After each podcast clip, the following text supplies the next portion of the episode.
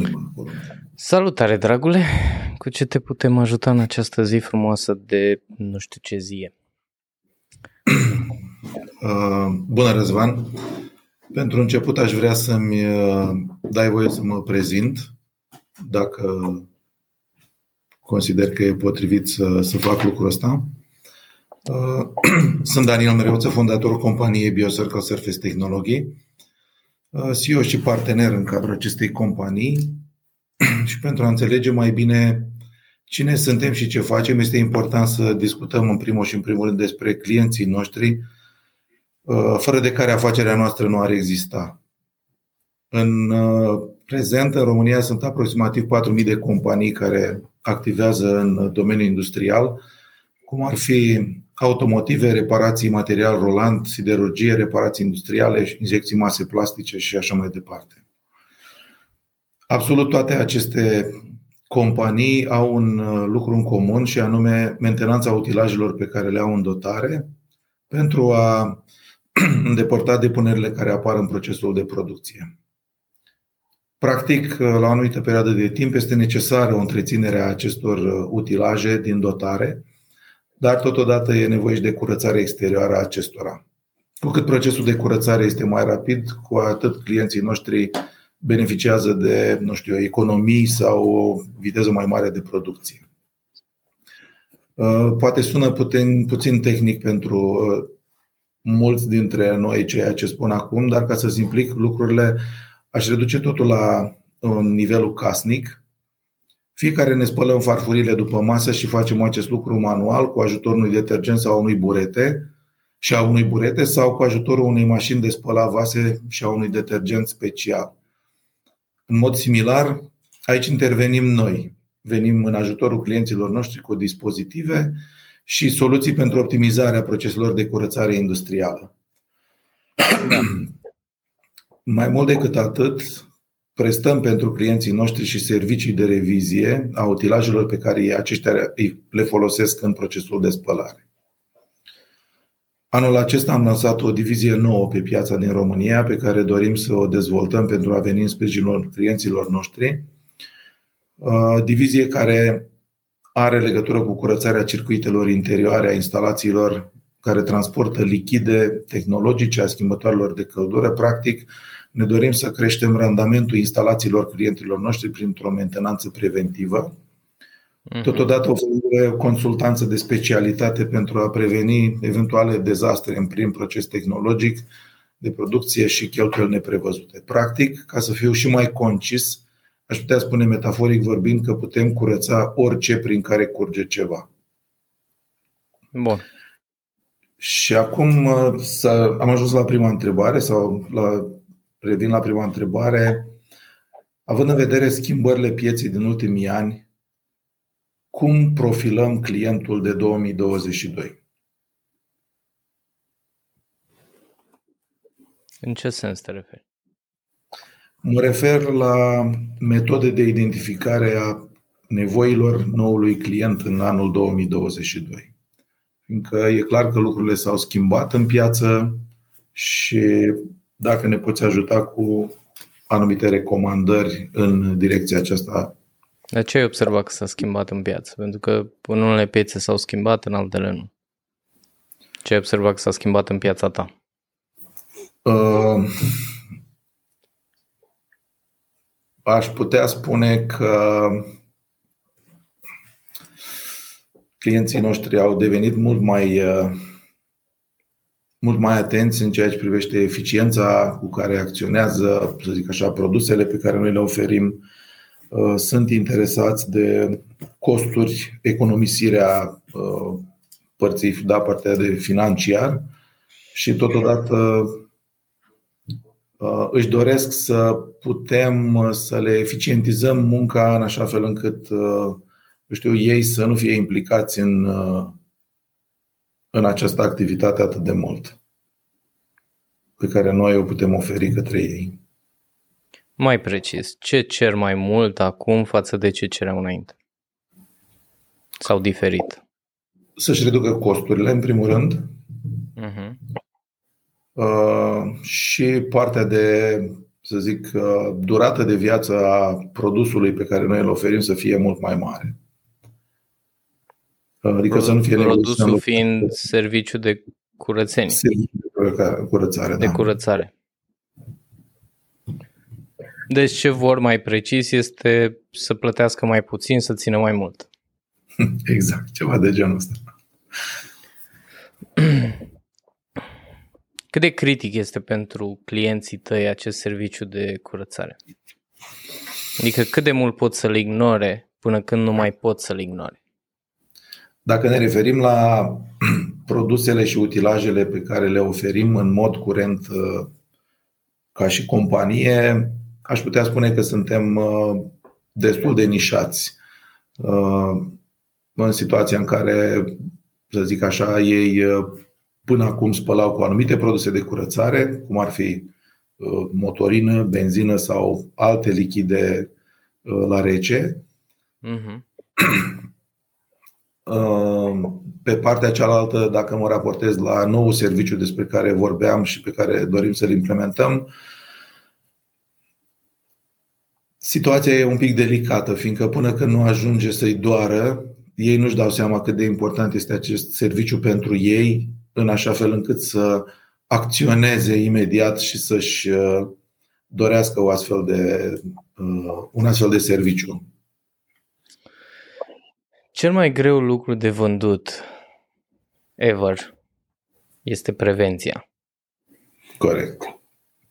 Și aici vorbim în toate industriile, de la industria farmaceutică și medicală, la industria de sănătate, la industriile tehnologice și așa mai departe. Uh, suntem obișnuiți și să, să intervenim atunci când se strică. Nu suntem obișnuiți să prevenim stricăciune. Da. Și eu ceea ce am făcut ani de zile a fost să orice business în care am intrat și care era uh, nișat sau încerca să transmită oamenilor ideea că ei vând prevenție a fost să schimb ceea ce vindeau, să nu mai vândă pe prevenție. Pentru că este foarte greu să convingi omul să scoată bani din buzunar când pe el nu-l doare. Este absolut groasnic. Și îți dau un exemplu. Când am făcut clinica de nutriție, aveam două tipuri de servicii. Erau serviciile prima oară de slăbit, iar apoi era serviciul de, men- de menținere. Și atunci prima oară oamenii slăbeau 10, 15, 20 de kg cât slăbeau ei și apoi încercam să le vindem program de menținere să nu se mai îngrașă care era mult mai ieftin și adică era mult mai ușor să cumperi uh, programul de menținere decât ar fi fost să cumperi programul de slăbit. Însă rata de conversie era undeva la sub 5% între cei care slăbeau. Iar uh, în companie, managerii atunci au încercat tot în companie, managerii atunci au încercat tot felul de metode să crească vânzările alea și pur și simplu nu a funcționat. Când, au ajuns, când a ajuns la mine problema aia, eu ce am făcut a fost să includ programul de menținere în programul de slăbit. Nu am mai vândut program de, de slăbit fără program de menținere după. Okay. Și atunci nu am avut scădere în rata de conversie la programul de slăbit, iar apoi erau 100% dintre ei uh, uh, continuau un program de menținere că îl cumpăraseră deja. Iar apoi continuau programele de menținere pentru că văzuseră beneficiile prevenției. Dar până când nu vezi beneficiile prevenției, până când nu le simți tu pe pielea ta, le arunci la gunoi. Aceeași problemă o au cei care vând casco. Uh, casco se cumpără pentru că ești obligat să-l iei la mașina când e mașina leasing. Dar în rest, oamenii care își cumpără mașini noi sau își aduc mașini second hand de nu știu unde, o, porți- o foarte mică parte dintre ei plătesc casco. Și um, scopul este exact cum a fost la cu casco unde fac cei mai mulți bani este faptul că au băgat obligația ca dacă vrei mașină în leasing, ești obligat să plătești casco. Și atunci, de fapt, tu nu cumperi prevenția, tu cumperi mașina, ceea ce îți doreai cel mai mult, o cumperi să poți să o plătești în rate și așa mai departe și atunci iei și partea de prevenție. Pe partea de profilare, ce ai zis, um, pentru ca prevenția să aibă cât de cât șanse să funcționeze, este nevoie de foarte multă educație. Pentru omul, uh, niciun om needucat nu cumpără prevenție. Și dacă te uiți, cine stă să-și cumpere suplimente, de exemplu, suplimente de magneziu, de uh, potasiu și așa mai departe pentru sănătatea lui. Da? Cine stă să-și cumpere, uh, cine stă să se ducă să facă ceva exercițiu fizic, înainte să aibă probleme de sănătate sau să aibă un obiectiv de genul să slăbească, sunt oamenii educați. Oamenii care au învățat destul de multe despre nutriție, sănătate, sport și așa mai departe, până când zic ok, trebuie să o fac pentru că este necesar pentru mine. Așa că prevenția, din nou, poate să funcționeze în anumite contexte atât timp cât oamenii ăia sunt foarte educați. Iar tu ai zis o chestie care nu mi-a plăcut și anume că tu vinzi la companiile alea. Nu vinzi la companiile alea. La cine vinzi de fapt din acea companie? Cine cumpără de acolo? Este antreprenorul sau este uh, directorul de producție sau este directorul tehnic? Cine cumpără cu adevărat serviciile respective de la tine? Cine, ia, cine cumpără, cine ia decizia? În general, serviciul de mentenanță, dacă e parte de întreținere utilaj, dar în același timp poate să fie și uh, parte de producție care poate fi impactată de, acest, uh, de aceste impedimente care pot apărea pe partea de uh, curățare interioară, ca să zic așa. Bun. Uh, omul ăla de la cine trebuie să ia aprobare ca să cumpere de la tine?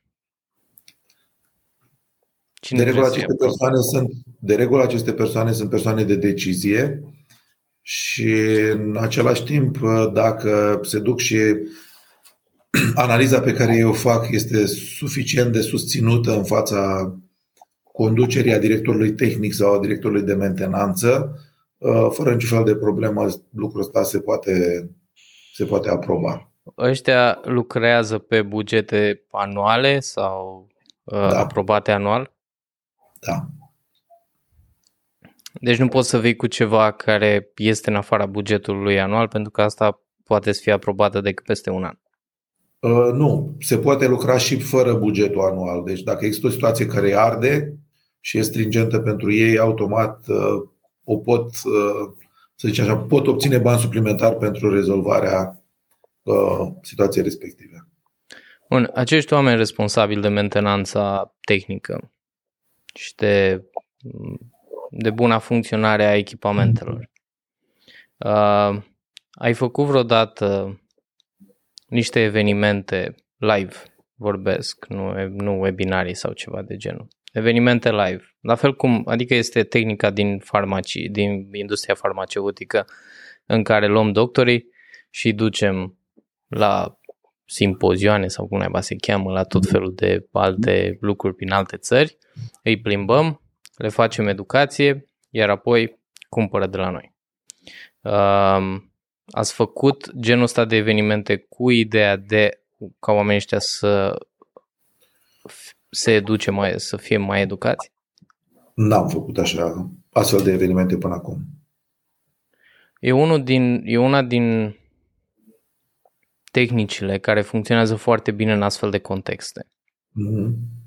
Și cumva ea a rămas blocată în industria farmaceutică, dar eu am luat-o de exemplu și am folosit-o în, în construcție și material de construcție cu la fel de mult succes. Pentru că era aceeași problemă. Oamenii, de fapt, nu clientul cumpăra, nu clientul care își făcea casa, birou sau nu știu ce, cumpăra, a, cumpăra de fapt arhitectul și designerul. Ăia spuneau ce să cumpere și de unde. Și mm-hmm. ceea ce am făcut a fost, ok, ne focalizăm pe oamenii ăștia, hai să-i luăm pe cei care au cea mai mare șansă să ne aducă cifre mari de afaceri și îi ducem și îi tratăm bine câte două, trei zile la fiecare trimestru și în timpul ăla le facem și educația necesară să înțeleagă beneficiile produselor noastre. Dar primul și primul lucru a fost entertainmentul. Mm-hmm. Adică te scot gratuit și te duc și te întâlnești cu colegi de-ai tăi și cu așa mai departe. Normal că unii nu o să vină, că vine altul și așa. Na, situații și situații, dar uh, în mare uh, va funcționa. Pe de cealaltă parte, uh, dacă tu spui că există situația exact cum, cum ai descris-o tu și anume, dacă acest director uh, care ia decizia uh, nu are probleme de aprobări de la top management, atunci nu are sens să te duci mai sus. Adică oamenii ăștia trebuie tu să-i educi, oamenii ăștia trebuie să-i aduci de partea ta.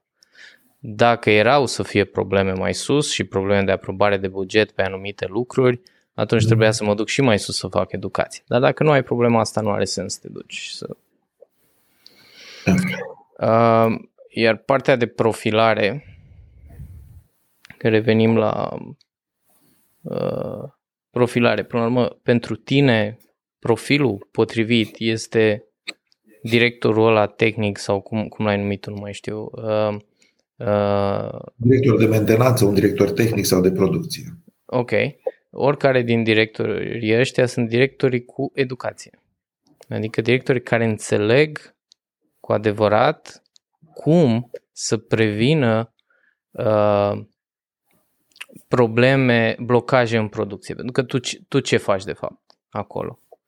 Tu nu vinzi prevenție. Ăsta e primul și primul lucru. Tu ceea ce vinzi este o productivitate mai mare a utilajelor. Asta e ceea ce vinzi. Pentru că orice utilaj care ție îți stă scos din uz, care nu produce la maximum care poate să producă uh, timp de o săptămână, două, cinci pe an, aia este o pierdere pentru companie. Punct. Da? Și atunci tu ceea ce vinzi de fapt este creșterea productivității utilajelor. Nu prevenție, nu servicii de curățenie, nu, că nu mă interesează ce e pe țevile acelor utilaje, sincer. Pe mine ca mm. antreprenor, pe mine ca director, nu mă interesează ce e pe țevile alea atâta timp cât ele funcționează la productivitatea care mie îmi trebuie. Începe să mă doare să mă intereseze ce e pe țevile alea când nu mai am productivitatea aia. Și atunci, uh, un mic audit gratuit este unul dintre lucrurile care pot să te pună în fața oamenilor respective așa cum ar trebui. Și anume, mă duc în fața lor și le spun, uite, din partea noastră ca și companie aveți gratuit un audit, pe, un audit tehnic pe ultimele, ultimii trei ani.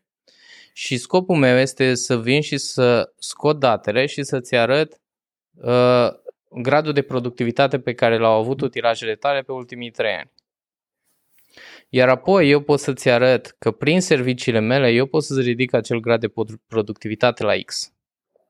Și atunci face sens serviciul tău. Numai nu vinde prevenție. Te rog, ieși din a vinde prevenție că e, e groasnică, sincer. Adi, ce perspectivă ai? Păi, uh, a trecut mult de la întrebare, dar eu am rămas uh, blocat în uh, profilare și în obiecțiile mai noi pe care le spun clienții. Uh, părerea mea este că nu știu dacă neapărat este o revoluție a pieței, pur și simplu consumatorii, clienții devin mai, mai educați, sunt mai atenți la financiar, la cheltuieli, mai ales în contextul ăsta cu războiul. Dar rămân doar niște obiecții faptul că vor uh, ca soluțiile uh, respective să funcționeze pe termen îndelungat, uh, că vor prețuri mai mici, din punctul meu de vedere sunt doar niște obiecții în procesul de vânzare pe care trebuie să fii pregătit tot timpul să le tratezi și să le rezolvi.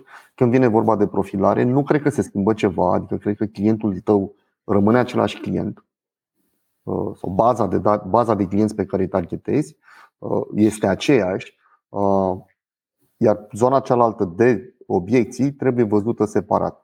Acum noi am mai discutat pe subiectul ăsta. Recomandarea mea este să îți mapezi foarte bine toată audiența și sunt instrumente care poți să faci chestia asta, să știi câte sute mii de companii sunt în România cu problemele pe care tu le rezolvi. Ți-aș recomanda pe lângă audit și ceea ce a spus Răzvan, să faci un studiu de caz sau mai multe studii de caz uh, pe care să le, uh, să le promovezi. Cu, da, studiu de caz exact pe ceea ce faci tu. Băi, în medie, uite, dacă nu le cure sau dacă faci o curățare empirică sau dacă uh, uiți de nu ele te, și Nu de... te duce cu în medie. Dacă vrei în România să funcționeze, ceea ce zice Adrian e foarte bun, dar dacă vrei în România să funcționeze, te duci cu studiu de caz făcut pe competitorul lor. Că altfel, românii au o destul de mare problemă cu în medie. Mm. Că nu prea, noi ca nație, încă crește în ultimul timp, nu spun că nu crește, dar încă suntem jos la încrederea în statistici și uh, studii științifice. Încă suntem jos față de celelalte țări și ceea ce am observat din experiență că funcționează... Cauza de- educației. Cum? De, legată tot de educație. Da, da, da. Ceea ce am observat că funcționează și îi, îi, îi atacă instantaneu este să te duci să reprezinți un studiu făcut pe concurență. Deci e criptonită. Okay. Mulțumesc mult! Cu mare plăcere, domnule. Ah, Vorba unui clasic în viață, altă întrebare. Uh, Cea de-a doua întrebare este legată de marketing și aș vrea să știu, uh, în contextul anului 2022, având în vedere toate schimbările care au apărut în ultimii doi ani cel puțin, ce fel de strategie de marketing să abordăm? Testare produs la client versus prezentare video produs. Răspunsul meu este aia care merge, Adrian.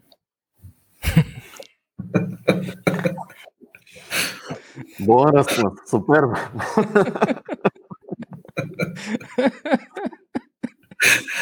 Forță! Aia care merge, doamne! La răspunsul ăsta, sincer, nu m-am așteptat, dar ok, merge și așa. Nicio. Uh, Băi, e, cred că e foarte greu voi să faceți prezentare video. Nu știu, trebuie testat. Adică înțeleg ce spune Răzvan aia care merge, dar ca să ajungi la concluzia care dintre ele, și mai ales că vorbim de marketing. Din punctul meu de vedere, când vine vorba de strategii, tehnici, tactici de marketing, ceea ce va funcționa întotdeauna este testarea. Trebuie să testezi, pentru că sunt niște fundamente care funcționează, că astea sunt, sunt niște sunt fundamente, dar mai departe sunt specificități de industrie, de cultură, de XXXX și ca să vezi ce funcționează mai bine pentru tine, este să testezi tot timpul, să testezi canale de marketing, să testezi tipuri de conținut, să testezi tipuri de prezentări. Ideea în marketing este despre funnel, dacă ai funnel-ul bine făcut și înțelegi bine funnel-ul de marketing, da? și etapele din funnel de marketing și ratele de conversie pe care să le urmărești tot timpul. Și să vezi, bă, ok, de aici, aici am 3% rată de conversie, da? funnel total, după care pe fiecare pas am ratele astea de conversie, ce tehnici, ce tactici, ce pot să testez sau ce pot să implementez pe fiecare pas ca să îmi măresc rata de conversie pe, pe procesul respectiv. Și atunci o să ajungi la ceea ce ți-a răspuns și Răzvan, ceea ce funcționează, dar ceea ce funcționează trebuie să vină din date, nu din părerea nimănui. A mea sau a ta sau a Răzvan sau așa mai departe. Testează. Testează și uh, ascultă ce spun datele. Și mare atenție cu datele, să nu faci datele să îți argumenteze punctele tale de vedere. Încă este o tendință pe care o văd la foarte mulți antreprenori, foarte mulți oameni, iau datele și le, le interpretează și reinterpretează cum vor ei, astfel încât să le justifice niște puncte de vedere pe care le aveau dinainte. Și asta să știi că în teorie pare stupid, dar cu toții o facem. Cu toții avem A spus unul mai inteligent ca noi că majoritatea oamenilor folosesc cărțile la fel cum bețivii folosesc stâlpii de lumină. Pentru suport în loc de iluminare. Și cam asta e și cu datele. Mulți le folosesc exact cum folosesc bețivii stâlpii de lumină. Să le susțină propriile idei în loc să le ilumineze mintea. Mm-hmm. Și ce am zis eu la început, ideea, de ce am spus-o este pentru că de prea multe ori văd că complică antreprenorii lucrurile într-un anumit hal în care um, Nu, câteodată pur și simplu nu înțeleg, mă dau în spate și zic ce, cât de mult ai stat în businessul ăla de nu poți, de nu poți să vezi uh, prostiile pe care le faci. Și anume, nu contează ce spun studiile, nu contează ce spune părerea ta, nu contează ce spune Uh, nu contează faptul că s-a schimbat piața și am trecut prin pandemie și apoi intrăm în război și apoi dracu mai știe ce se întâmplă, că probabil că va veni și după război. Mult vor veni probleme la fel de mari. Mhm. Facem ceea ce funcționează. De fiecare dată facem ceea ce funcționează, dar ca să știm ceea ce funcționează trebuie să facem teste, exact ce a spus Adrian.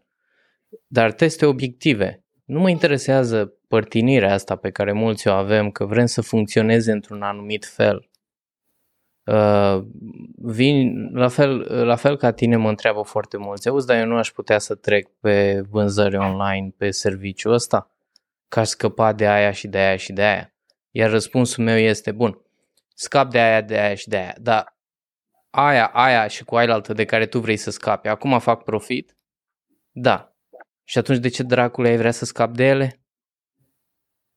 lasă-le pe alea dacă fac profit și vezi dacă îți merge și vânzarea online. Și apoi dacă îți merge și vânzarea online, încearcă și vânzarea prin porumbei. I don't give a fuck. Dacă merge, o voi ține. Dacă nu merge, voi schimba. Iar ceea ce este diferit, foarte diferit în, în marketing și management, de ce nu mă vezi că vin și fac acum cursul de fundamentele, uh, un sistem de marketing care să meargă la toată lumea. Pentru că nu există. Există câteva fundamente, dar nu este atât de diferit de la industrie la industrie, de la public țintă la public țintă, încât să vii și să faci un curs pe un, sau să creezi un sistem de marketing care să pretinzi că funcționează în orice industrie, este unul dintre cele mai mari bullshit-uri. Managementul funcționează pentru că toți conducem oameni. Avem putere asupra lor și atunci putem să punem un sistem care să ducă la performanță, necontând industria. În, în marketing e cu tot o altă mâncare de pește. Okay. Deci ce îți recomand aici, Daniel, este să, da. a, să fie foarte clar, să-ți desenezi funnel de marketing funnel însemnând procesul prin care ajungi de la piață la client semnat sau și mai departe la retenție dacă e cazul și să spargi acest proces în acest funnel în etapele importante și să te focusezi nu pe tot funnelul ca coadă, ci pe etape, să vezi unde sunt bottleneck-urile. Și acolo unde vezi bottleneck-uri, să începi să te joci să testezi. Și asta Ai grijă. E, e extrem de bine ceea ce Orice companie ar trebui să-și facă asta. Funnel nu e altceva decât pașii prin care trec clienții tăi de la mhm. stadiul de n-a auzit de tine la stadiul de a plecat de la tine din companie, s-a dus la altcineva și nu mai vine client, nu mai este clientul tău. Apropo că funnel nu se încheie la prima vânzare. Asta e, ar fi bine să o înțelegem asta, se, se încheie, funnel se încheie în momentul în care am pierdut clientul, nu mai stă cu noi. Atunci se încheie funnel. Uh, dar uh, am vrut să, să precizez aici un, un mic uh, un mic detaliu. Uh, când îți vei desena funnel și vei vedea, ok, ăștia sunt toți pașii prin care trec prospecții noștri și te uiți și vezi un bottleneck în pasul 5. Să zicem, vezi un bottleneck în pasul de ofertare, să spunem nu mereu poți să rezolvi problema din pasul ăla din funnel cu uh, cu unelte pentru cu mijloace în pasul respectiv. De multe ori, ca să rezolv, exact, de multe ori ca să rezolv problema din pasul 5, va trebui să schimb pașii 2, 3 sau 4. Hai să dăm și un exemplu aici, Răzvan, pentru că te-ai folosit de zona asta de ofertare și foarte relevant. Când ajungi la ofertare, să zicem că ai o rată de conversie de 10%.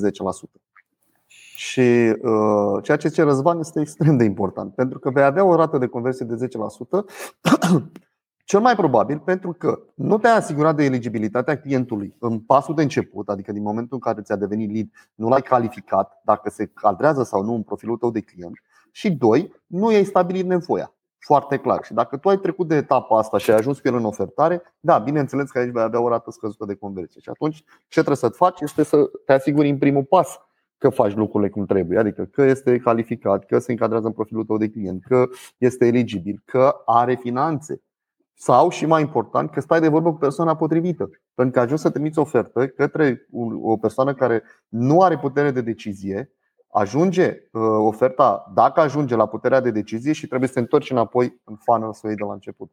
Deci așa este. Când te uiți pe funnel, trebuie să vezi de un, care este cauzalitatea bottleneck-ului. Și câteodată va fi chiar acolo. Și când va fi acolo, ca să vorbim și mai concret. Când ai o echipă de vânzări bine definită, tu deja ai funnel știi istoric, știi pe date care sunt ratele de conversie, știi că de la awareness la calificat ai 70%, de la ofertare uh, la final către client ai 30%. Știi datele astea. Și îți vine un vânzător nou care la un moment dat, la ofertare, în loc de 30%, scade la 5%. E, acolo poți să spui, dar restul de procente sunt aceleași, acolo poți să spui cu siguranță, cu certitudine mare, că el are o problemă acolo la ofertare. Și strict acolo. De ce? Pentru că restul de cifre se încadrează în standardul companiei și în standardul sistemului pe care tu l-ai, uh, l-ai dezvoltat. Da. Ok. Mulțumesc foarte mult. Uh, legat de marketing, Răzvan, ce alte strategii de marketing sunt importante de abordat în, în momentul de față. Marketingul nu s-a schimbat. Marketingul este același. Ceea ce s-a mm. schimbat însă e, sunt nevoile oamenilor.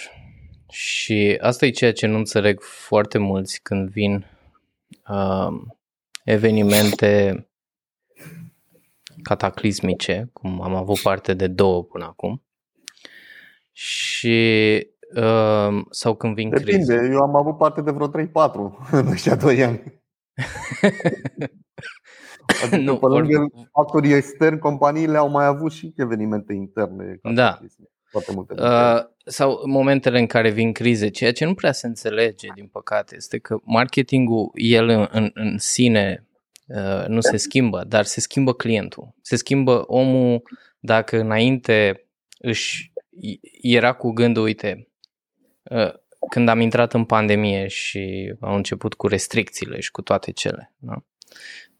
Marketingul nu, nu trebuia să schimb ceva acum, mă mut de pe evenimente live pe webinarii sau uh, mă mut de pe a mai face vânzări uh, față în față, mă mut pe a face vânzări la telefon. Pentru că alea sunt pur și simplu mijloace de marketing, le testez pe toate, vezi ce funcționează. Nu aia e problema. Problema este că nu înțeleg oamenii că nevoile, focusul, oam- focusul clienților lor s-a schimbat. Iar în momentul în mhm. care focusul lor se schimbă, dacă tu continui să comunici cu el la fel pe cum, continu- cum comunicai, de exemplu, înainte de pandemie, uh, este ca și cum începi și vorbești chineza românului. Nu, nu te mai aude, nu te mai înțelege pentru că nu ești pe nevoile și pe starea lui emoțională din momentul respectiv. Și, și în cazul ăsta, cum îl determinăm pe client să ne ceară ceea ce el are nevoie? Cum? În cazul ăsta, cum îl determinăm pe client să ne ceară ceea ce el are nevoie, dacă mentalitatea s-a schimbat și nevoia s-a schimbat? Păi, este ideea de, din leadership și care se aplică la fel de bine marketing de pacing și leading. Ce înseamnă asta? Înseamnă uh, o foarte mare greșeală pe care o văd la marketeri și la antreprenori care își conduc ei diviziile de marketing și mai departe. Um, este faptul că este faptul că um, ei nu fac pacing și leading, adică nu te iau de, din locul în care tu ești, cu problemele pe care tu le conștientizezi în momentul ăsta și nu te, nu-ți marketează pe acele probleme pentru ca apoi să te treacă prin educație și prin fanul lor de vânzare astfel încât să te ducă la problema pe care tu o rezolvi de fapt. Ceea ce încearcă să facă este să vină cu problema pe care tu o rezolvi de fapt și să ți-o bag ție pe gât. Și nu funcționează, pentru că eu nu vreau să te ascult în momentul ăla pe problema pe care tu o rezolvi. De exemplu, dacă tu vii cu produsul tău, cu serviciul tău de curățire, de, să zicem, de țevi pentru orice trece lichid prin ele, iar pentru mine, în momentul ăsta, la mine în cap, sunt, am, să zicem, probleme cu productivitatea, asta nu se traduce. Și atunci pe tine te ignor. Chiar dacă tu îmi faci publicitate pe aia și mi-arăți ad și așa mai departe, te ignor total. Și atunci ce fac ca marketer? Fac promovare pe ceea ce te doare în momentul ăsta. Identific ce te doare în momentul ăsta și asta e ceea ce promovezi. Și scopul funnel-ului este să te mute de la ce identifici tu la soluția mea. Și îți dau exemplu că tu, tu tot ai trecut prin funnel noastre și, de exemplu, prin funnel TBF și ai cumpărat și soft și ai cumpărat și curs de management și ai cumpărat și program de implementare cu Adrian și așa mai departe. Da? E, cum era dacă eu mă apucam să promovez uh, soft de management în România? Direct. Păi spun eu, TBF-ul rămânea hă, hă, mulți ani în spate. De ce? Pentru că în capul antreprenorilor și managerilor, problema lor nu era că nu au soft de management. Problemele lor erau altele. Oamenii nu îi ascultau, oamenii nu făceau ceea ce mhm. trebuiau să facă. Stăteau mhm. șapte zile la birou un operațional și nu aveau timp nici de familie, nici de creștere, nici de nimic. Ele erau problemele lor. Și atunci ce am făcut? Am promovat pe acele probleme. Am oferit soluții pe acele probleme. Iar apoi, una din soluțiile care te ajută în problemele respective a fost softul. Dar dacă nu te luăm... De exemplu, și mai bun aici ar fi ceea ce facem noi la termene cu TBF-ul. Da. Deci, da. pentru că distanța e foarte mare între ce, produsele, serviciile, termene puro și prezența mea în webinarile și în podcasturile TBF. Distanță mare la nivel de servicii. Dar ce credeți că s-a întâmplat cu vânzările noastre în noiembrie și decembrie, uh, timpul în care noi am avut acel MBA de 30 de zile? Au, Au bubuit. Au bubuit. Deși cred că am vorbit de două ori în 30 de zile despre ceea ce face termene. Și de principiu, dacă te uiți la modul în care eu comunic, comunic extraordinar de puțin pe ceea ce face termene de fapt și de drept. Comunic pe nevoi, comunic pe uh, pe nevoile emoționale de multe ori ale clienților noștri. Iar comunicarea cu Răzvan și cu TBF este pe o problemă reală, mare, pe care o au câți din clienții noștri? Toți. Da. Toți au. Și da, din acești toți care, uh, care ne văd, care ne urmăresc, un procent, că este un funnel de conversie, au venit, au sunat la termene și au spus, domne, vreau și eu Uh, să văd ce faceți. Vreau, mă interesează și pe mine. Dar eu nu am cerut. N-am, cred că am spus o singură dată. A, de 1 decembrie am spus intrați și faceți-vă cont gratuit pentru că era acea campanie. Când ți aduce aminte că ai urmărit. Uh, da, da. Uh, deci a fost un efect, da? un impact asupra businessului real, măsurabil, fără ca eu să vorbesc despre business. Și să vorbesc Îmi pare rău că n-am putut să beneficiez de ofertă, că eram deja client al tău ca să pot să iau gratuit un cont la termen. A fost valabil doar luna decembrie, dar uh, pot să vă sigur când cont există conturi gratuite în continuare la mine, să știți. Ideea este că ăsta e un fundament al marketingului. Mm. Mergi de fiecare dată și promovezi pe problemele pe care omul tău deja le conștientizează, pe care prospecții tăi, potențialii tăi clienți deja le conștientizează. Nu promovezi pe problemele care tu știi că sunt reale. Ok. Pentru că a, e ca și cum vorbești, cu, vorbești chineză românului. Asta e ceea ce se întâmplă și asta e ceea ce nu înțeleg. Și știi de ce nu înțeleg? Pentru că majoritatea antreprenorilor, vorbim aici, se îndrăgostesc de produsele serviciile lor. Ai, mă, și știi care e problema? Când te-ai îndrăgostit de produs, ai impresia că ajungi să crezi, clientul este ăla dobitoc, că nu înțelege cât de mișto este da. produsul tău. Și câte tâmpii sunt ăia de la concurență, adică de ce vorbește clientul de concurență? Că ăia nu sunt ce trebuie. Și de aia. Și atunci, ideea nu este să te îndrăgostești de produs, te îndrăgostești de clientul pe care îl servești. Asta e, asta e ideea și care ar trebui mm. să existe în cultura oricărei companii. Nu suntem o companie de produse și servicii. Suntem o companie care rezolvăm probleme pentru oamenii ăștia. Așa ar trebui definită o companie. Asta am spus în momentul în care a început pandemia și eram implicat în 12 sau 13 companii în momentul ăla, o parte dintre ele fiind în Horeca, construcții și mai departe. Păi, am fost loviți de ne-au sărit ochii și multe dintre companiile alea cu mai mult de 1000 de angajați. Și acum, primul lucru și primul lucru pe care l-am făcut a fost să am întâlnire cu toți, să le spun, dragilor, nu vă mai definiți prin faptul că voi faceți termopane sau că voi uh, vindeți donăre sau că voi uh, vindeți uh, servicii de cazare. Nu asta faceți. Ceea ce faceți este să rezolvați probleme pentru tipul ăsta de client. Asta nu s-a schimbat. Tipul ăla de client încă există acolo. Numai că i s-au schimbat problemele pentru următoarea perioadă. Hai să vedem cum ne schimbăm noi producția, liniile de producție, produsele, serviciile, astfel încât încă să fim relevanți cu noile probleme ale clienților noștri. Că altfel, mai adăugam, dacă nu stăteam pe poziție în partea aia în primul an al pandemiei, mai adăugam vreo 5.000 de oameni la marele șomaj tehnic pe care au sărit toți de parcă le dădeau bani gratis. Ok. Mulțumesc foarte mult. Mare plăcere, domnule. Și să trecem la următoarea întrebare, care are legătură cu partea de customer care.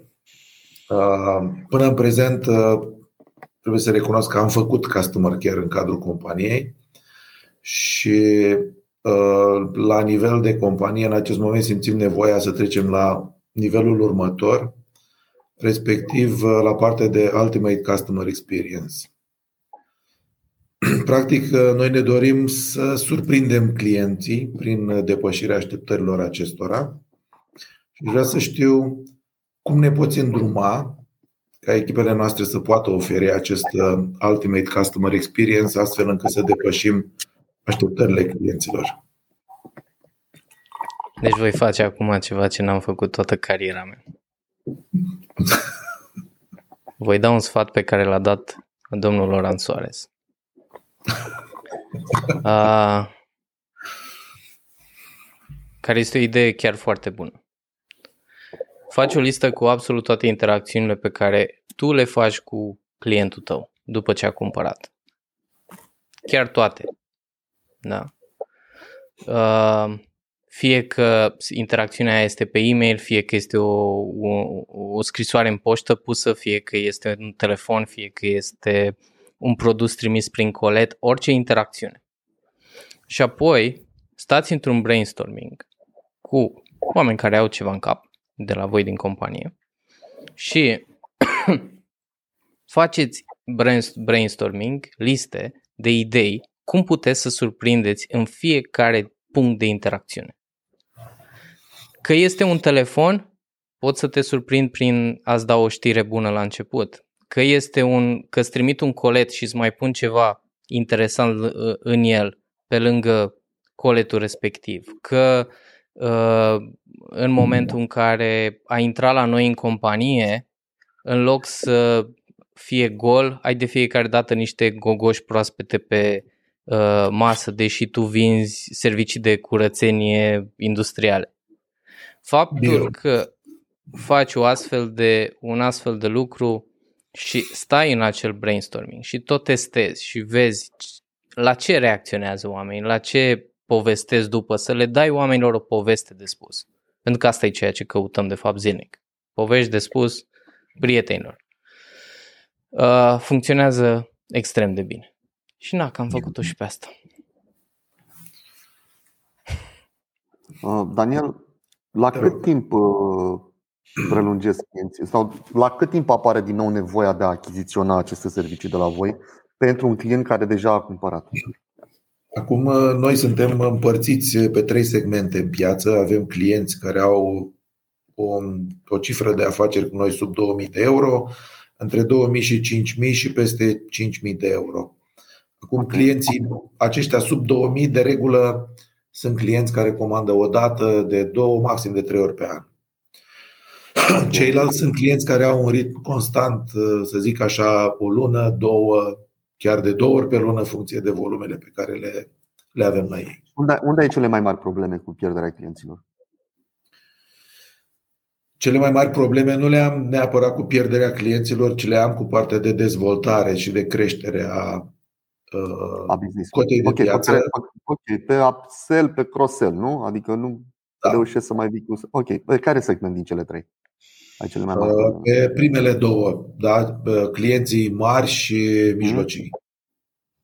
Deci clienții sub 2000 de euro și clienții, sau invers, clienții... Clienții sub 2000 de euro, acolo nu am o problemă, fiindcă nu-i gestionează echipa de teren, ci gestionăm de la birou direct și nu mai pierdem timp cu ei.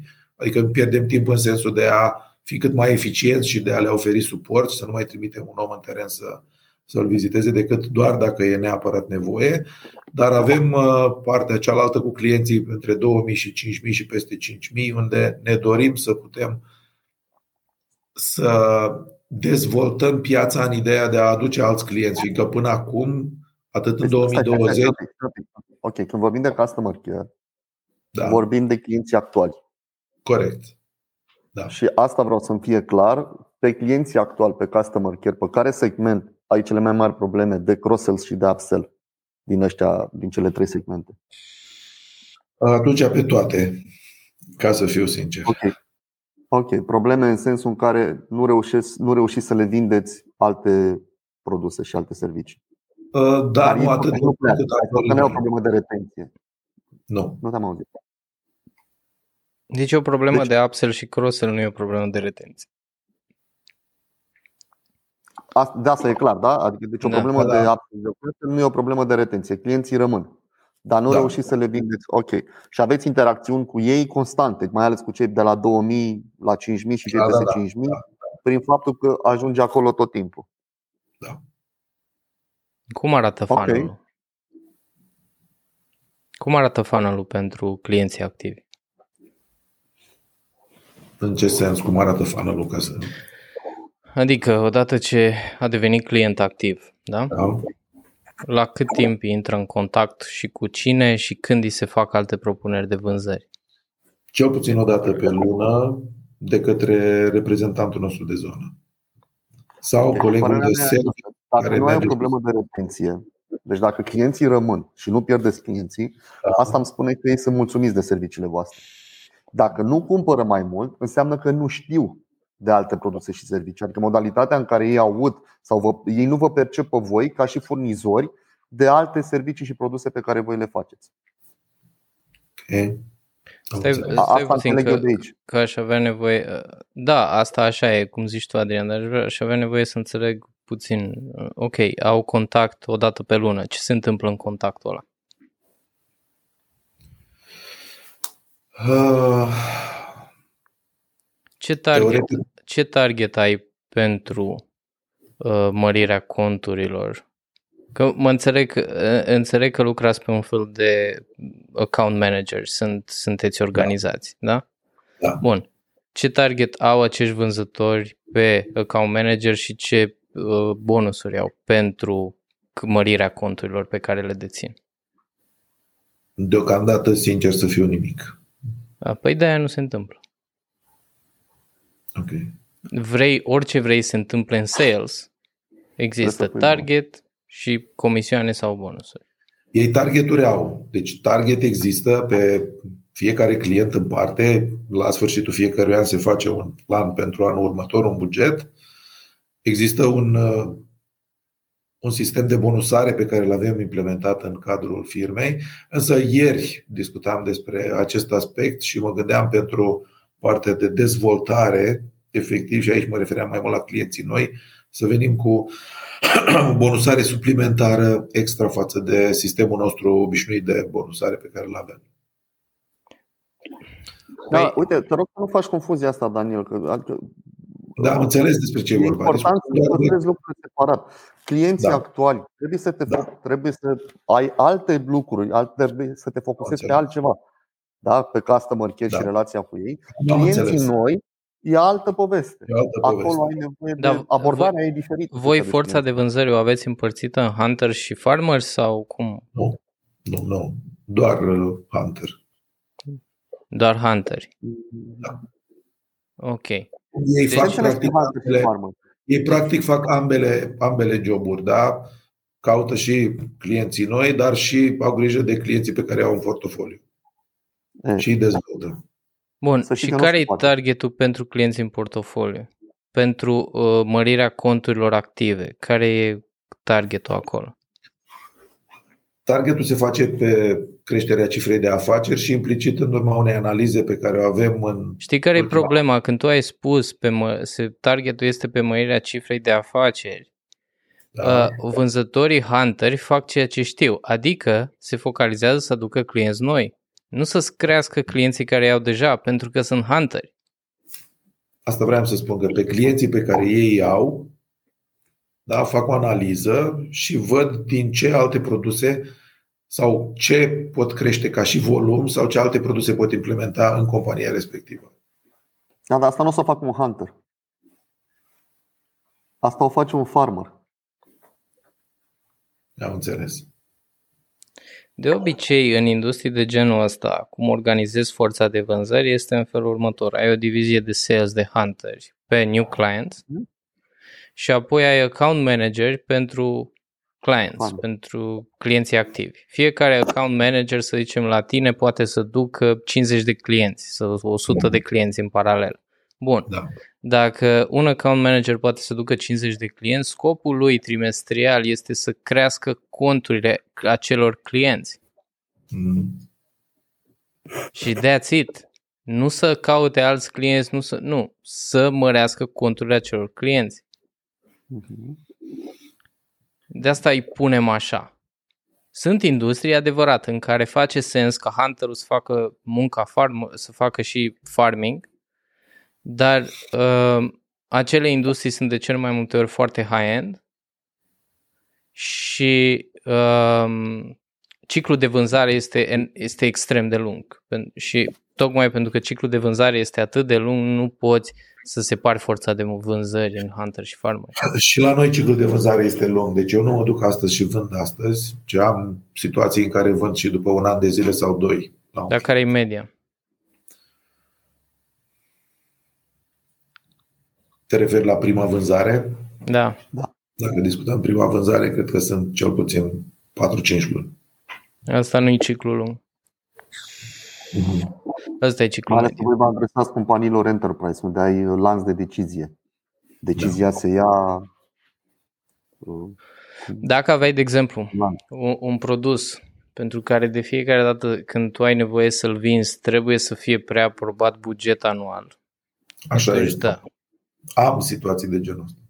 Ai. De pe lângă soluții vindem și utilaje. Și sunt utilaje de la 10.000 până la 100.000, poate chiar mai mult. Mhm. E nevoie de bugetare, e nevoie de discuție, e nevoie de negocieri. Și aceiași vânzători care vând serviciile de curățenie vând și utilaje. În principiu, da. Mhm.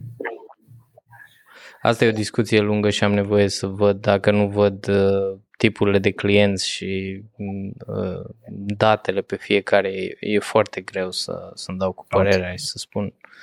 Uh, doar ce știu din ce, mi-ai, din ce mi-ai spus este că ai nevoie de oameni care să fie focalizați pe new clients și oameni care să fie focalizați să crească vânzările pe clienții activi. Ăsta e și motivul pentru care, dacă ți-aduce aminte la ultima noastră întâlnire de la Ploiești pe care am făcut-o luna trecută, ți-am spus că am lansat această divizie care va fi coordonată de un singur om și va căuta doar clienți noi pentru serviciul acesta. Uh-huh. Și am Da. mers nișat și am zis hai să mergem să căutăm într-adevăr clienți pe care nu-i avem în portofoliu și să dezvoltăm această ramură de servicii de spălări interioare în așa fel încât să aducem ceva nou în cadrul companiei. Și mă refer la companii pe care probabil până acum nu le-am abordat. Dar care e produsul vostru tractor?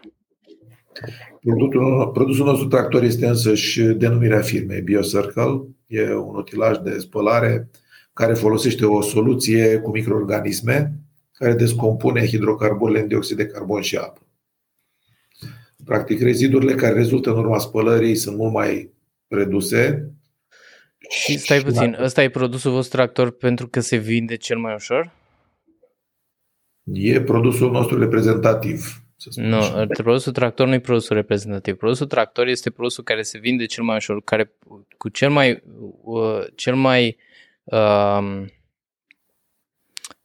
cel mai puțin efort de vânzare, eu pot, să eu pot să închei vânzare.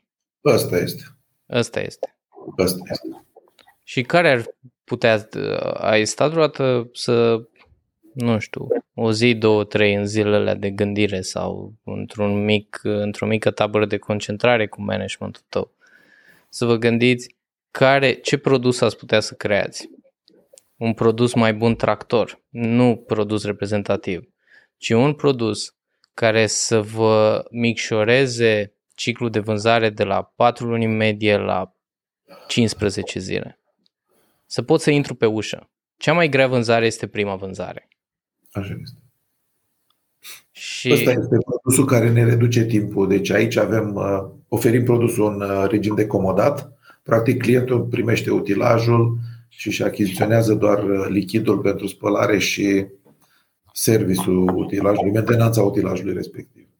Uh-huh. Practic aici nu ai nevoie de putere de decizie mare, fiindcă nu există o valoare uh, atât de ridicată a primei achiziții și atunci uh, lanțul se scurtează foarte mult.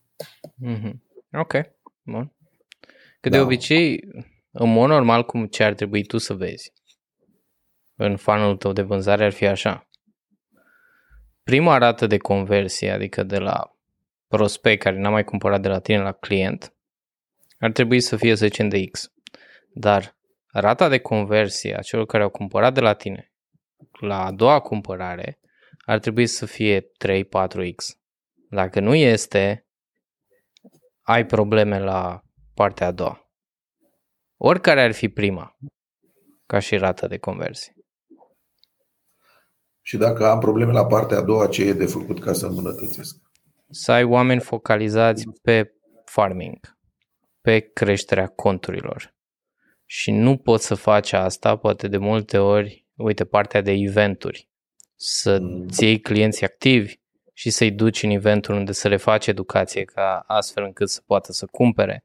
Să ai niște oameni care îi sună constant și stau 5 uh, minute de vorbă la care cer uh, răspuns la acei, la acei oameni pe care îi deservesc, să zicem, la 20-30 de întrebări, care acele întrebări vă spun vouă problemele reale cu care ei se confruntă în acest moment, ca să vă dea muniția cu care voi să vindeți. Să nu, să nu vindem un blind acolo. Dar pentru toate astea trebuie oameni care sunt focalizați pe asta, nu au și focus pe new client. Din ce înțeleg acum, e clar că mare parte din echipa pe care o am este focusată pe farming mai mult decât pe hunting. Da. Noi ți-am dat teoriile, tu trebuie să le traduci în business-ul tău cum, da. cum merge. Super. Uh, următorul punct ar fi acel legat, uh, acela legat de echipa din uh, echipa, compania, și aș porni discuția de la următorul aspect. Uh, ce individul uh, exprimă, societatea reprimă. Și după cum bine știi, suntem în plin proces de implementare TBF și avem următoarea situație.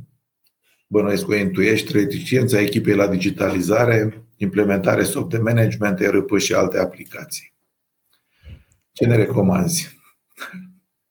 Cum implementez astfel încât echipa să iubească aceste softuri? Mult training. Mult Oamenii nu au o problemă cu RP-ul, nu au o problemă cu TBF digitalul, nu au o problemă cu orice altă aplicație care se demonstrează că îi ajută. Cu ce au o problemă este cu necunoscutul. Oamenii ăia nu au participat de cel mai multe ori la trainingurile susținute de noi și la Uh, nu au, nu au avut percepția informației la fel cum ai avut-o tu. Pentru că și eu și Adrian, în trainingurile pe care le-am făcut, ele au fost cu scopul de a educa antreprenorii și top managerii. Partea de a-ți educa angajații este o altă mâncare de pește care se face intern. Și atunci oamenii, asta am văzut și asta de exemplu observ uh, mai, când mai apare o companie care zice am 30, 40, 50 de vânzători, nu știu ce, și primul lucru care întrebe, ok, ce CRM folosiți, că am nevoie știu datele și îmi zic că nu folosesc CRM. Și atunci încep să iau razna. Și uh, după pleacă de acolo cu ideea, ok, trebuie să-mi implementez CRM, că nu am date dacă nu implementez CRM. Și după aia vin și zic, da, vânzătorii nu vor să scrie de fiecare dată în CRM, să facă aia, să bla, bla, bla, toate bullshit care vin.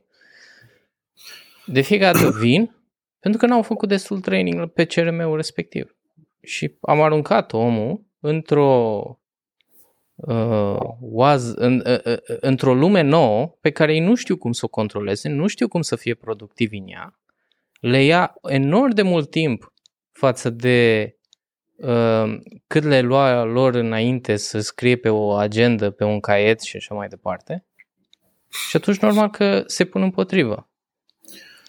Așa că, 1. Mult training. 2. Fermitate, dragule. Adică aici nu discutăm. Nu, nu, a, asta nu e de, aici nu avem democrație. Okay. Nu. Și Fără democrație. mult training, aici te referi și la instrucțiunile de lucru sau training făcut cu compania care a implementat softul? Nu, training făcut cu angajații tăi pe cum se folosește softul și uh, jocuri de rol și grupe de uh, în care vorbim despre cum funcționează fiecare lucru și uite așa adaugi un obiectiv și de ce e important un obiectiv și mm-hmm. ai nevoie să expui destul de mult la informația aia până când aia nu mai este o noutate și pentru ei este o normalitate.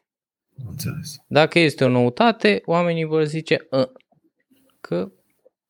E ca și atunci când te urci prima dată la volan și înveți să conduci. Exact. Și... Aia nu e o plăcere.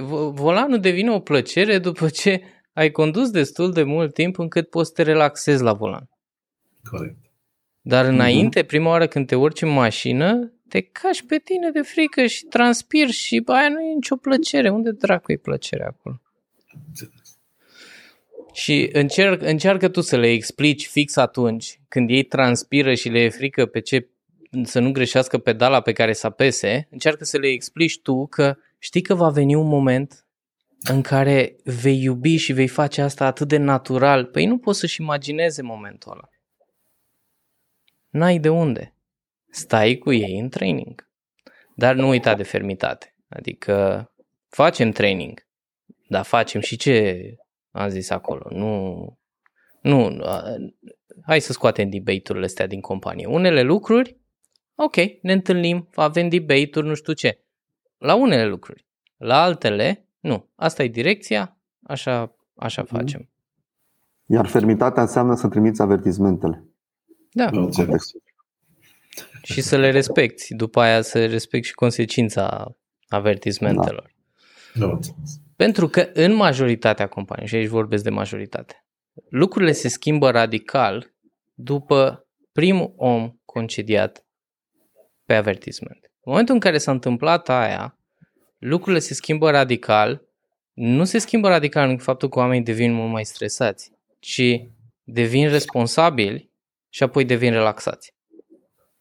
Dar până atunci, pentru foarte multe companii trebuie să fii un lider foarte bun, să nu ai nevoie să treci prin contextul respectiv. Eu nu sunt ăla. Eu, când intru într-o companie nouă și știu că, ok, am de implementat rapid sistemul, uh, mă uit, ok, care, care e ăla? Care e ăla care... Asta e. Știu că după va fi mult mai ușor. Am înțeles. Ideea e că dacă nu-i scăpăm... Întotdeauna există un ăla. Da, da, da, corect. Dacă noi scăpăm de această rezistență a lor în utilizarea softurilor, practic compania n-ar mai avea rezistență din partea clienților la tehnologiile noi pe care le propunem. E practic o reflexie în oglindă da, a modului în care noi lucrăm cu tulurile pe care le avem și reacția pe care au clienții la ceea ce noi le oferim. Da. Dar uh, mult training. Oameni, uh, uh foarte mulți antreprenori și manageri subestimează enorm de mult cât de mult training este necesar pentru ca oamenii să accepte și să, să fie productivi într-un sistem nou, într-un soft nou, uh, pe o metodologie nouă și așa mai departe. Subestimează de nu vine să cred. Deci își implementează un CRM și ei cred că dacă și-au adus toți vânzătorii o zi și le arată cum funcționează, asta e. Asta e. No fucking way. Ok. No fucking way este o vorbă din Biblie. Am înțeles. Din Biblia mea, nu. Da, da, da. Uh, Răzvan, mai am o ultimă întrebare. și vorba românului toate bune și frumoase, dar aici e partea cea mai dificilă pe care am lăsat-o la urmă, ca să zic așa. Uh, am Că discutat. suntem obosiți, eh? Da, da, da. Uh, se practică. Am învățat să profilăm clienți, vânzare, marketing, am tot discutat despre lucrurile astea, însă cel mai, uh, să zic așa, sensibil subiect pe care aș vrea să am vrut să ți-l las la urmă este acela, dacă ai putea să ne sfătuiești cum putem să recrutăm fără să dăm greș. Eu mă retrag, mă duc în altă parte. Când n-am... e, asta e, asta e utopie ce îmi ceri. Okay. Băi, Că mi-aș dori și eu. Mm-hmm. Mi-aș dori să jur. Tu știi cât mi-aș dori? Dar nu, nu știu cum. Ce știu este cum să nu dau greș în perioada de probă. Adică să nu las oameni incompetenți cu caracter care nu este ok și care nu au chimie cu mine, adică nu-mi place să lucrez cu ei, să treacă de perioada de probă. Dar prima parte, nu, e adevărat, am o rată poate și eu și Adrian avem o rată poate mai bună decât ceilalți, dar asta pur și simplu că am făcut-o mai mult. Dar tot nu este o rată remarcabilă. Nu este. Încă 50% dintre oamenii pe care îi pun în perioada de probă, pe care eu, eu zic, da, ăsta e un om bun, îi dau afară în perioada de probă. Și de cel mai multe ori nu-i concediez după 3 luni, îi concediez după o lună. Dar nu văd, nu am de unde să văd. Decât dacă procesul de recrutare a fost atât de lung încât am avut un an, doi de comunicare cu acea persoană, de mici proiecte de teste, de mici sesiuni de consultanță, de lucruri de genul ăsta, care se întâmplă câteodată, mai ales când vreau să aduc un om care la început nu prea e convins că vrea să vină la mine. Și atunci îmi ia 2 ani de zile să-l conving și de cele mai multe ori, ok, ăla ai o recrutare reușită. Însă, nu pot să aștept atât cu fiecare. Am înțeles. Dar din perspectiva mea, cea mai mare greșeală pe care o fac antreprenorii în recrutări este că fac compromisuri. That's it. Se grăbesc. Fac compromisuri. Zic, da, hai, hai că, deși nu sunt 100% convins de omul ăsta, hai că poate. Aia e problema. Dar să nu faci greșeli, utopii, fantezii frumoase. Dacă încerci să fac, să-mi spun și o strategie de marketing care să meargă de la început, ești uh, deja... Uh, asta spuneam când făceam consultanță și veneau companii la mine și ziceau, bun, îți dau cât, cât, cât ai tu fiu, 200 de mii pe an, îți dau, bun. Dar tot ce implementezi tu trebuie să meargă. E, ok, du-te, ieși pe ușă, lasă-mă. Înseamnă că nu, nu avem deloc așteptările calibrate. Tot ce o să implementez eu nu o să meargă. O parte dintre ce o să implementez eu o să meargă și o parte nu o să meargă, dar o să schimb până când o să meargă. Nu am altă șansă. Asta e, asta e business-ul, Că era ca vorba aia, știi? Vrei loialitate de la oameni, angajează labradori. Vrei siguranță, angajează roboți. Una din două. Nu, acum că am văzut, l-am văzut pe Adrian, uh, nu mai zic. Dacă vrei loialitate oarbă de la oameni, angajează-ți labradori, angajează-ți cum se numește mă rasa câinelui tău? Achita. Achita. Achita. Achita. Angajează-ți Achita. Nu o să te bage în seamă, dar, da, e, dar e foarte loial. Dar e foarte loial. Dragi de da. Da. Da, nu, să știi că nu e, nu e un secret. Nu e vreo... Am dat procesul de recrutare, este în curs. Să știi, chiar să știi că nu e altceva. Sunt, sunt ani de zile în care am făcut asta, sute de lideri recrutați în 11.000 de industrii. Nu e alt secret, dar trebuie să o faci cu sfințenie. Să treci mm-hmm. prin foarte mult. Recrutarea este un joc al numerelor. Nu este un joc de îndrăgosteală. Am văzut pe unul, m-am îndrăgostit de el, că mi-a plăcut ceva la el și după aia sunt orb la toate celelalte lucruri. Ăsta mi este unul din lucrurile care mi-e cel mai greu să, să învăț pe alții. Nu vă mai îndrăgostiți de oamenii aia din fața voastră.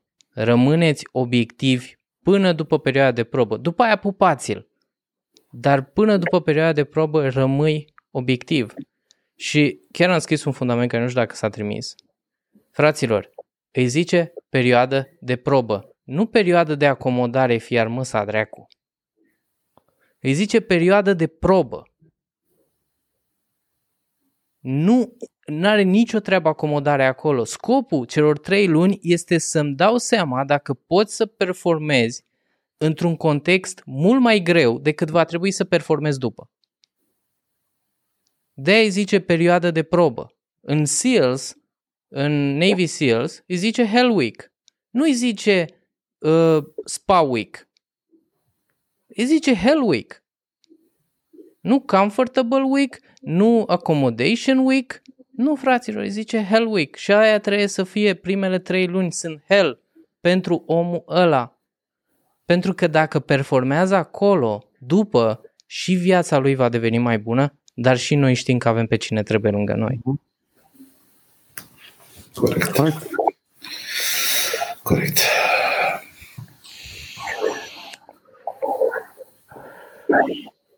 Și știu că Adrian uh, trebuie să vă țină uh, să, nu, să nu alergați prea repede, că voi vreți uh, mâine să se întâmple toate lucrurile din sistemul de management.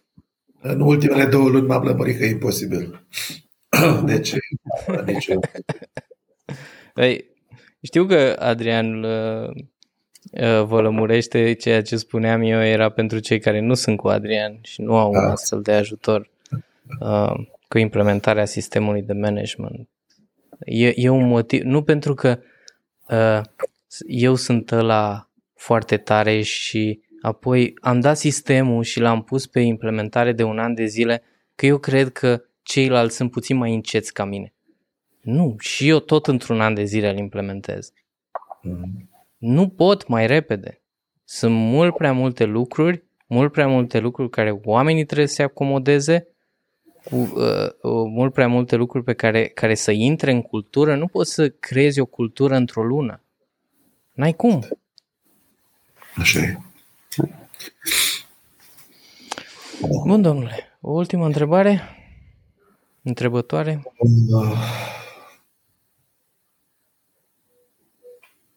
Dacă... Da, te rog. Nimic, nimic. Vreau să spun o prostie, dar dacă te apucai, spune.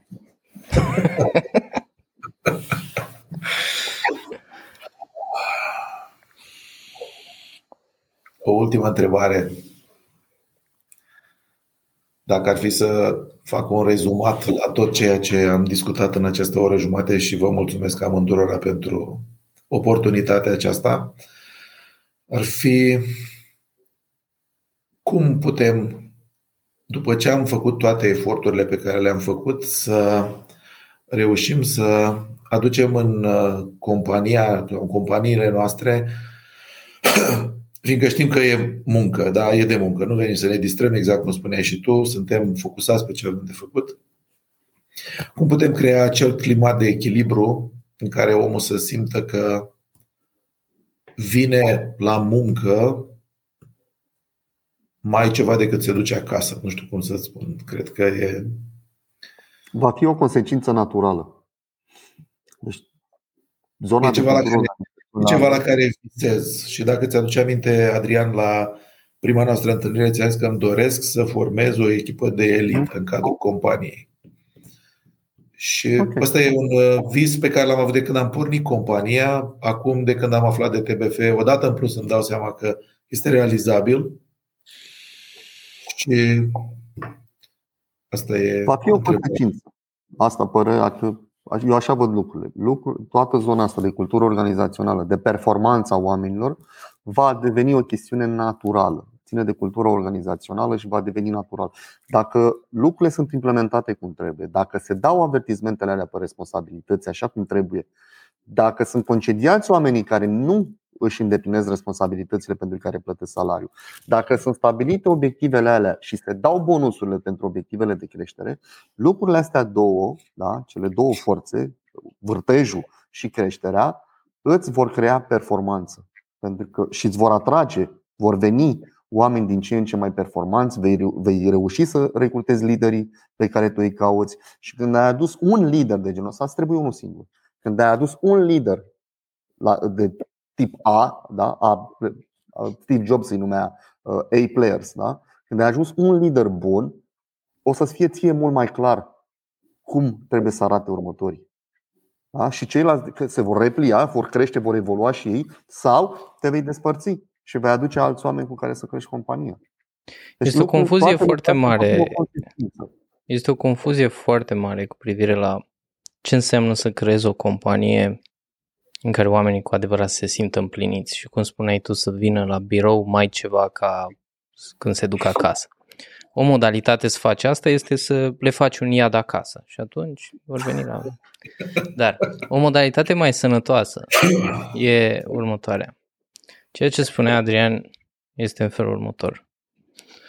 Primul lucru, implementezi un context de performanță. Dacă nu ai context de performanță, atunci degeaba ție oamenii îți vin fericiți acolo pentru că vin fericiți să frece menta și nu câștigă nici ei, nici noi, nimeni. Da? Uh-huh. Și atunci primul lucru avem nevoie să implementăm un context de performanță, dar un context de performanță măsurat, obiectiv, clar, Uh, astfel încât oamenii să poată să se simtă în control pe viața lor, dar în standardele de performanță stabilite de companie. Și ceea ce se întâmplă după este lucru miraculos, și anume, oamenii care vor intra în sistem atâta timp cât tu aplici avertismentele și concediezi oamenii care nu performează, cei care vor rămâne în sistem vor fi cei care iubesc cu adevărat ceea ce se întâmplă acolo. Pentru că este la fel ca în vânzări. Mulți se duc și încearcă să convingă prospecții nepotriviți să fie fericiți cu produsul lor.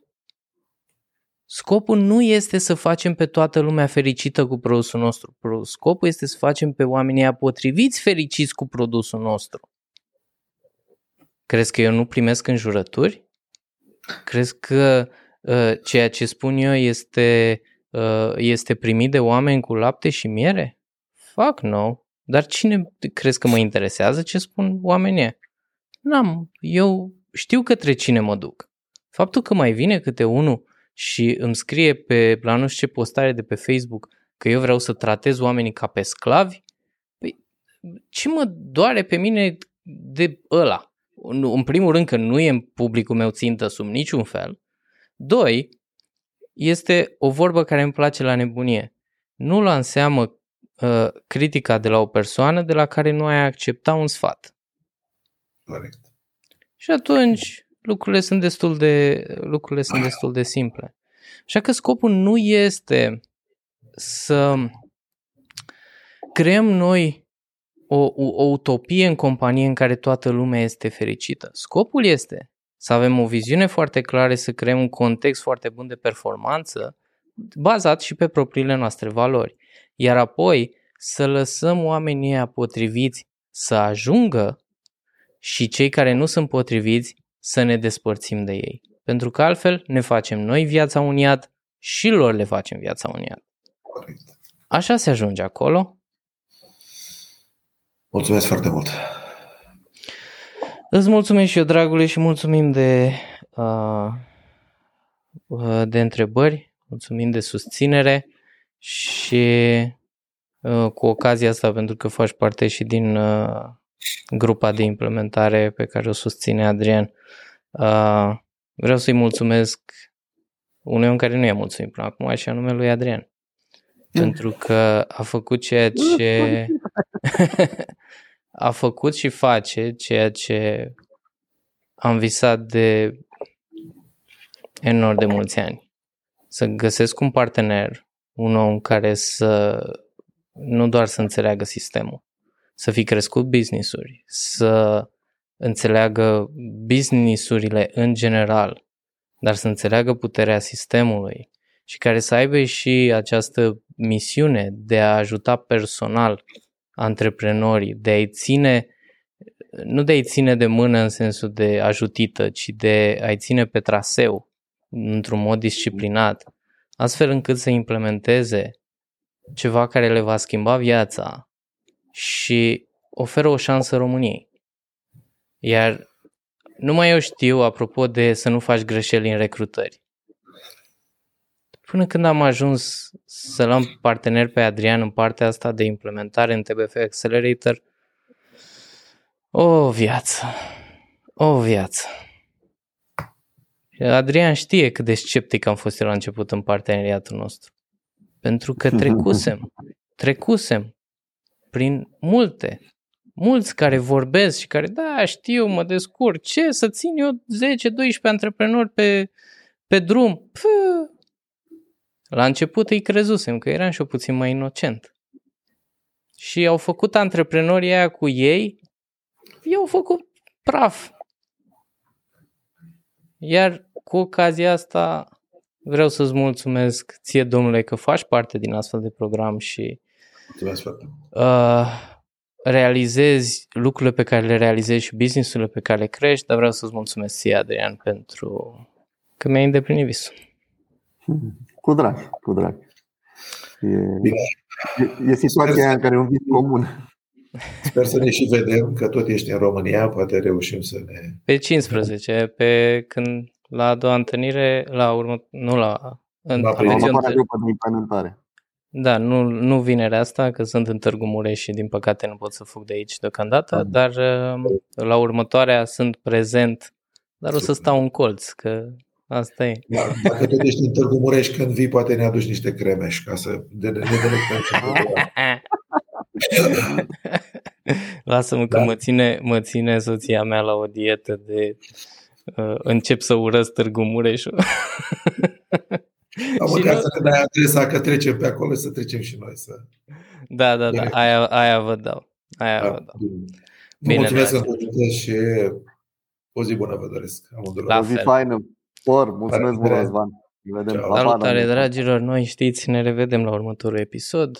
Uh, a, apropo, avem uh, uh, marțea viitoare, pe 22 martie, susțin uh, uh, vestitul webinar de 4-5 ore în care explic întreg sistemul de management în 4-5 ore, uh, total gratuit pentru antreprenorii români și pentru top manageri. Așa că uh, dacă te interesează să înțelegi cum se întâmplă toate lucrurile astea pe care le-am vorbit prin, uh, f- prin podcasturi și așa mai departe, ai grijă să fii acolo. Intră pe tbf.ro slash webinar minus management sau dai click pe linkul din descriere că e mai simplu și înscrie-te să fii acolo cu noi live, iar dacă ai o companie mai mare, invită și uh, oamenii din top management ca să învățați împreună. Dar până atunci, știți voi, vorba aia, rămâneți nerezonabili.